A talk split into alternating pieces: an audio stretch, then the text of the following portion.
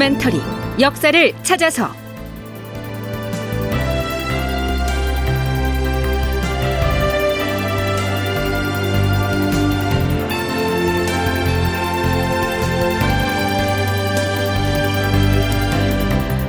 제 1097편 서북 변경을 위협하는 건주 여진. 극본 이상락 연출 조정현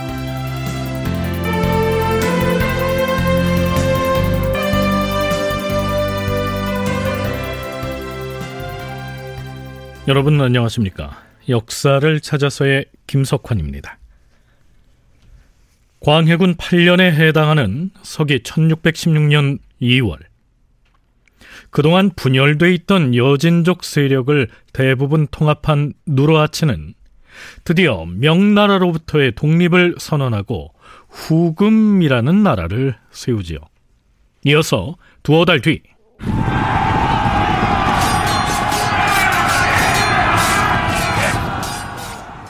바로 그 후금의 군사가 불시에 요동의 무순을 공격합니다.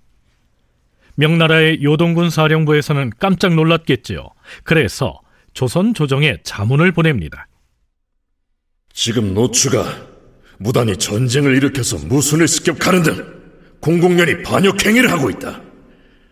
그러하니 귀국 조선은 방비를 더 엄격히 하고 병마를 정비하고 있다가 우리 중국의 대군이 노추를 소탕할 때 병력을 보내서 함께 토벌하도록 대비하라. 자, 이렇게 되자 비변사의 당상관들은 명나라의 요청을 받아들여 신속하게 군대를 파견해야 한다고 주장하는 반면 국왕인 광해군은 명나라와 연합작전을 벌여봤자 후금의 군사를 이길 수 없다고 판단하고 어떻게든 파병을 늦추거나 회피하려고 하는 바람에 군신 간의 격렬한 갈등 상황이 노정됐다. 자, 지난 시간에 이런 내용을 언급했었죠. 앞에서 노추가 무순을 공격했다라고 했는데요. 노예할 때 쓰는 종노자에다 추장할 때 쓰는 우두머리 추자를 결합한 이 노추라는 말은요. 여진족의 우두머리이자 후금을 세운 누르하치를 천한 인물로 비하해서 부르는 일종의 비칭입니다. 명나라에서 조선에 보낸 자문이나 조선 왕조 실록에서는 대부분 노추라고 하는 호칭으로 기술하고 있는데요. 우리 프로그램에서는 혼란을 피하기 위해서 가급적이면 보다 객관적인 호칭인 누르하치로 부르기로 하겠습니다.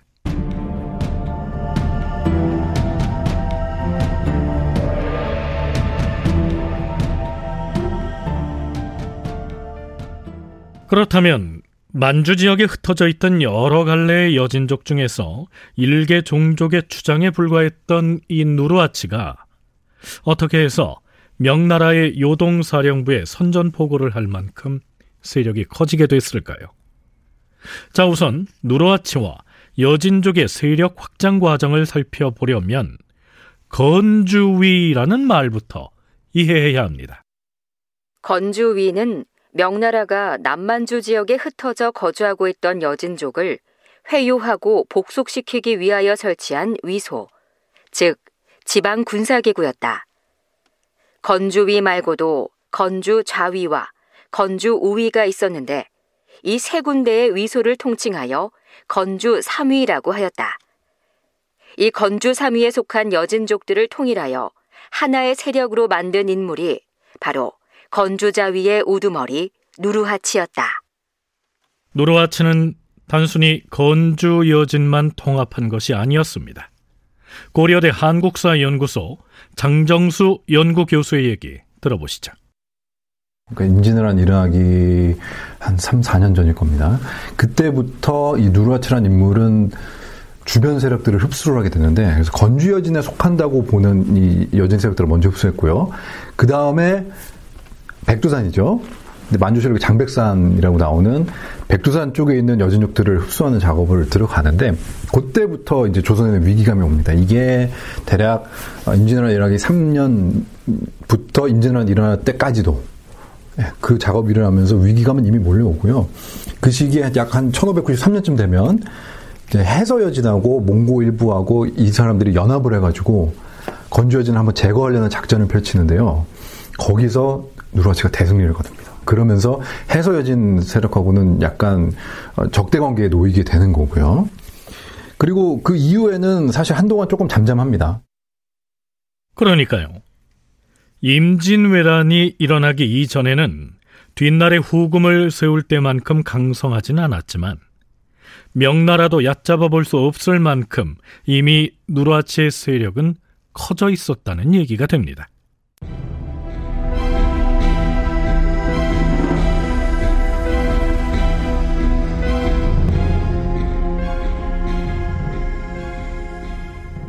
자, 그러다가 선조 25년에 임진왜란이 일어나게 되지요. 그해 가을에 명나라에서는 조선의 요청을 받아들여서 지원군 파병을 결정하는데요. 건주의 여진의 우두머리 누르하치가 조선에 군대를 보내겠다고 자청하고 나섭니다. 그 명분은 이랬습니다. 우리가 살고 있는 땅은 조선하고 서로 경계를 접하고 있다. 그런데 지금 조선이 바다를 건너온 외적에게 침탈을 당했으니 며칠 후면 필시 강을 건너서 우리 건주위를 침범하지 않겠는가? 우리는 이것을 두고 볼 수만은 없다. 우리의 도독인 누르아치는 휘하의 기병 3, 4만과 보병 4, 5만을 거느리고 있다. 이 군사들은 모두 일당백의 용맹을 뽐내는 정예병으로서 싸움에는 이골이 난 군사들이다. 이번에 중국에 조공을 바치고 돌아가면 우리 누르아치 도독에게 이러한 사정을 말씀드릴 것이다. 그리하면 즉각 정예병을 뽑아서 강물이 열기를 기다렸다가 곧바로 조선으로 건너가서 왜군을 정벌하고 외적의 무리를 모두 사륙함으로써 중국의 황제 폐하에게 그 공을 바칠 것이다. 자, 그렇다면 조선과 명나라에서는 누르하치의 이 제안에 어떻게 반응했을까요? 서강대 계승범 교수의 설명 들어보시겠습니다. 내가 기병대를 보내서 도와주고 싶다. 내가 천자를 위해서 내가 정말 힘껏 싸우겠다. 이런 말을 했어요. 물론 명나라하고 조선이 거절을 했기 때문에 그때는 뭐 실현이 안 됐지만 정유재란 때에도 누르하치가 또 한 번 북경에 사신을 보내서 우리가 2만 명의 철기 기병대를 보내서 저 외놈과 싸워서 천자의 은덕에 보답하겠다 이렇게 말을 또 립서비스를 많이 하거든요. 물론 그때도 이제 명과 조선이 거부를 했기 때문에 안 됐지만 이 정도로 누르와치가 힘이 커진 상태고 자기도 이제 아직까지 비록 국호를 정하지 않아서 나라 이름을 칭하지는 않았지만 실질적인 국가의 최고 수반으로서 명, 조선, 일본 이런 사람들과 동등하게 외교 무대에 데뷔하고 싶어 했던 그런 정도의 국력을 우리가 충분히 짐작할 수가 있죠. 만일에 부쩍 세력이 강성해진 누르하치의 기병부대가 실제 조선으로 몰려와 조선 땅의 곳곳을 휘젓고 다닌다면 조선군의 허실을 상세히 파악할 수 있을 것이기 때문에 그들에게 국경을 열어줄 수는 없었겠죠. 한편 장정수 교수는 이 시기 누르하치의 건주 여진뿐만이 아니라 여진족의 또 다른 분파인 여허 부족도 조선에 파병을 하기 위해 나섰다고 말하는데요. 명나라에 대한 일종의 충성 경쟁이었을 것이라고 분석합니다. 사실 이때 누르하치뿐만 아니라 여허 쪽에서도 비슷한 요구를 했어요. 요청을 했어요. 그래서 제 생각에는 이때까지만 해도 이 여진 부락들은 명과의 교역을 통해서 경제적인 문제를 해결하고 있었기 때문에 거기서 누가 더 많은 지분을 차지하느냐 문제가 있었거든요. 그래서 조금 어, 명나라가 어, 조선에 파병하는 문제를 가지고 군사를 모으고 군량을 모으고 막 힘들어하는 것 같다 그랬을 때 저는 그렇게 봅니다. 일종의 충성 경쟁이 있었을 것이다. 그래서 이거를 가지고 결과적으로는 명에 조금 더 많은 지분을 얻으려는. 근데 어쨌든 조선이 거부 의사를 표했기 때문에 그때까지만 해도 명은 알았다 그러면 하지 않겠다라고 해서 이제 없던 일이 되는 거죠.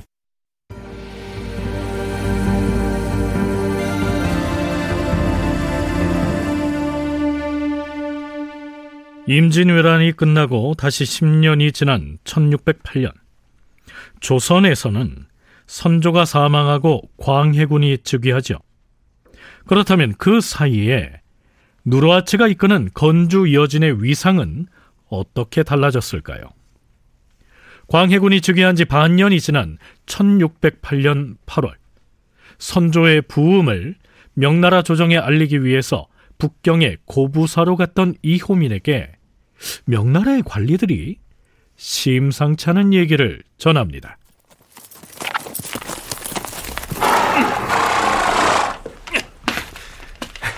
잠깐만요. 조선에서 고부사로 오신 이호민 대가 많이시오. 아, 예. 그렇습니다만. 그새 국경을 넘었으면 어쩌나 걱정을 했는데 잘 만났어. 우리는 이부 시랑이 보내서 온 사람들인데 혹 여기 있다가 누르하치에 관한 얘기를 들은 적이 있어? 누르하치라면 건주 여진의 도덕을 자처하는 그 주장을 말하는 것이오. 그렇지 않아도 명나라의 몇몇 관리들로부터 누르하치의 움직임이 심상치 않다는 얘기를 들었는데 자세히 듣지는 못했소이다. 어허, 지금 건주위의 주장 누르하치가 당신네 나라의 국력을 얕보고서 기회를 타서 몰래 압록강을 건너갈 계획을 세우고 있어요. 아이, 아이 그것이 정말이요? 그자들이 왜 우리 조선을? 주장 누르하치가 선박 천척을 건조해서 당신네 나라를 침략하려고 준비하고 있다. 이런 소문이 나돌고 있어요. 당신네 나라 조선에서는 이러한 사실을 알고 있어. 귀국하거든 국왕께 보고해서 속히 계책을 강구해야 할 것이오. 고부사 이요미는 조정에 보낸 장계에서 사행길에 들었던 명나라 관리들의 얘기를 소개하고 나서 이렇게 덧붙입니다. 주상 전하, 이곳에서 신이 들은 말들을 종합해 볼 때 누르와치가 동북 지방의 여러 여진족들을 집어삼키고 나서 병력이 한창 강성해진 데다 또한 우리나라가 외구의 침략 이후로 변방 수비가 아주 허술하다는 것을 잘 알고 있을 것이옵니다. 그래서 우리를 얕잡아보고 침략을 하려는 계획을 세우고 있다는 사실이 중국에까지 전파된 이상 이에 대한 대비를 서둘러야 할 것이옵니다.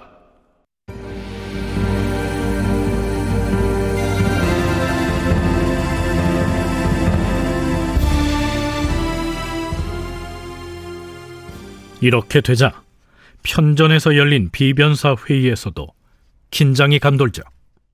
음, 고부서로 북경에 간 이호민의 말을 액면 그대로 믿을 수는 없겠으나 이제는 건주 여진의 누르아치를 예전에 하찮은 오랑캐로만 치부할 수는 없게 되었다. 얼마 전에 병조판서 이정구의 주청을 받아들여서 군병을 조련하고 성각과 진지를 보수하라는 뜻을 이미 평안감사에게 하달하였는데 그 진척사항은 어찌 되었는가? 전하의 하명에 따라 압록강 연안 일대에 군사 진지와 보루를 설치하기는 하였사오나 산이 높지 않아서 사냥꾼들이 왕래할 만한 곳과 강물이 여우를 이루어서 몰래 건너다닐 수 있는 곳에다 군사 진지와 보루를 설치한 곳으로 보고를 받았사옵니다. 진과 보를 설치했다 했는데 진과 진, 보와 보의 간격은 어느 정도로 하였는가? 간격이 멀리 떨어진 곳이라도 30리를 벗어나지 아니하고 가깝게는 10여리의 거리를 두어서 봉화가 서로 통할 만한 거리를 유지하고 있기 때문에 지원이 서로 가능하옵니다. 치밀하게 잘 방비를 갖추었다고 할 수 있사옵니다. 음, 그곳에 배치된 군사의 수는 얼마나 되는가? 실은 그 점이 문제이옵니다. 하나의 성을 지키고 있는 군졸의 수가 큰 진지의 경우 많아야 2, 300명이고 작은 보의 경우는 2, 30명 뿐이옵니다. 만일 여진 노랑캐가 큰 부대를 움직여서 쳐들어올 경우 사전에 병력을 미리 투입해야만 성을 지켜낼 수 있사옵니다. 전하, 압록강과 두만강 연안에 성곽을 수축하여 대비를 하지 않을 수가 없게 되었사옵니다. 둔전을 설치하고 성로를 쌓는 일 역시 철저히 점검을 해야 하옵니다. 여기 앉아있기만 해서는 상세한 실정을 알기 어렵사옵니다. 오로지 그 일을 담당할 신하를 현지에 파견해서 눈으로 직접 확인을 하고 조처하도록 해야 할 것이옵니다. 주상 전하, 현지의 관찰사와 병마사에게 명하시어서 국경을 튼튼히 하는 계획을 조속히 세워 아래도록 하는 것이 어떠하겠사옵니까? 윤호한다. 병조에서는 그리하도록 조처하라. 세력이 강성해진 건주 여진이 조선을 침략할 것이라는 이 고부사의 보고에 조선 조정은 이처럼 긴장했던 것입니다.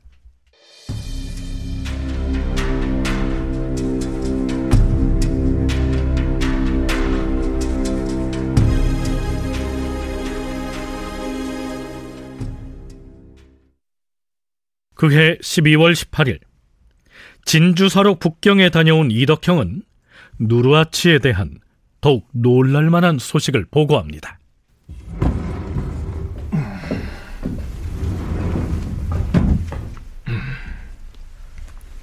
전하, 신이 북경에 있을 때 중국 조정의 여론을 들어보니 중국은 누르하치를 큰 걱정거리로 여기고 있었사옵니다.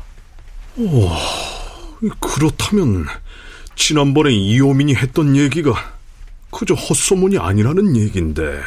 그 여진족 오랑캐들이 중국 조정을 대하는 태도를 보아 하니 그저 놀라울 따름이옵니다. 그자들이 중국 조정에 어찌하였기에? 누르하치는 수년 동안 북경의 조정에 조공을 바치지 않고 있다가 금년의 부하를 무려 800명이나 사신단으로 북경에 보냈사옵니다. 그 사신단은 황제가 하사품으로 내린 은이 턱없이 적다고 행패를 부리고 너무나 심하게 중국 조정을 모욕하고 깔아뭉갠 것이옵니다. 신이 우리나라로 돌아오면서 중국 관리들을 만나 물어보았더니 한결같이 그 여진족 오랑캐들은 일차적으로 요동과 광령을 침략하려고 노리고 있어요. 그 다음 목표가 어딘지 아시오? 당신네 나라 조선이요. 그렇습니다. 그러니 조선에 돌아가시거든 국경지대의 요새지를 수리하고 그 요새의 군사들을 들여보내서 지킬 계책을 세워야 할 것이오. 이렇게 염려를 하였는데 헌으로 들리지 않았사옵니다. 서강대 계승범 교수는 누르하치가 북경에 사신을 보낸 배경을 이렇게 설명합니다. 그 만주 일대에 있는 건조위 추장들은 보통 명나라 황제가 직접 책봉하는 게 아니고 요동 지금의 요양에 있는 요동 도사 즉 요동 방면 명나라 야정군 총사령부가 있는 곳인데 거기에 총사령관이 요동 도사라는 사람이에요. 요동 도사한테 조공을 사람을 차관을 보내고 말을 받고 이렇게 하는 것이죠.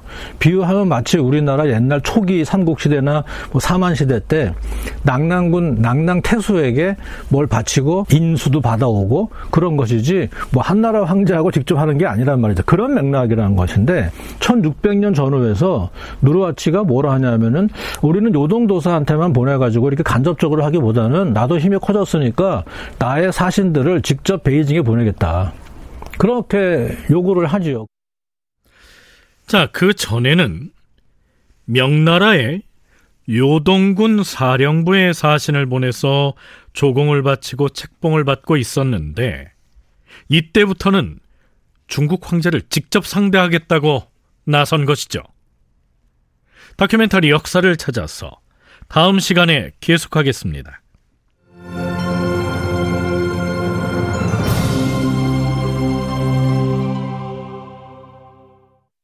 출연 장병관, 서정익, 김희승, 이영기, 유선일, 송기환, 최연식, 박성광, 윤세하, 박기욱, 이창현, 낭독 천송이, 해설 김석환, 음악 박복규, 효과 신철승 김성필, 기술 신현석.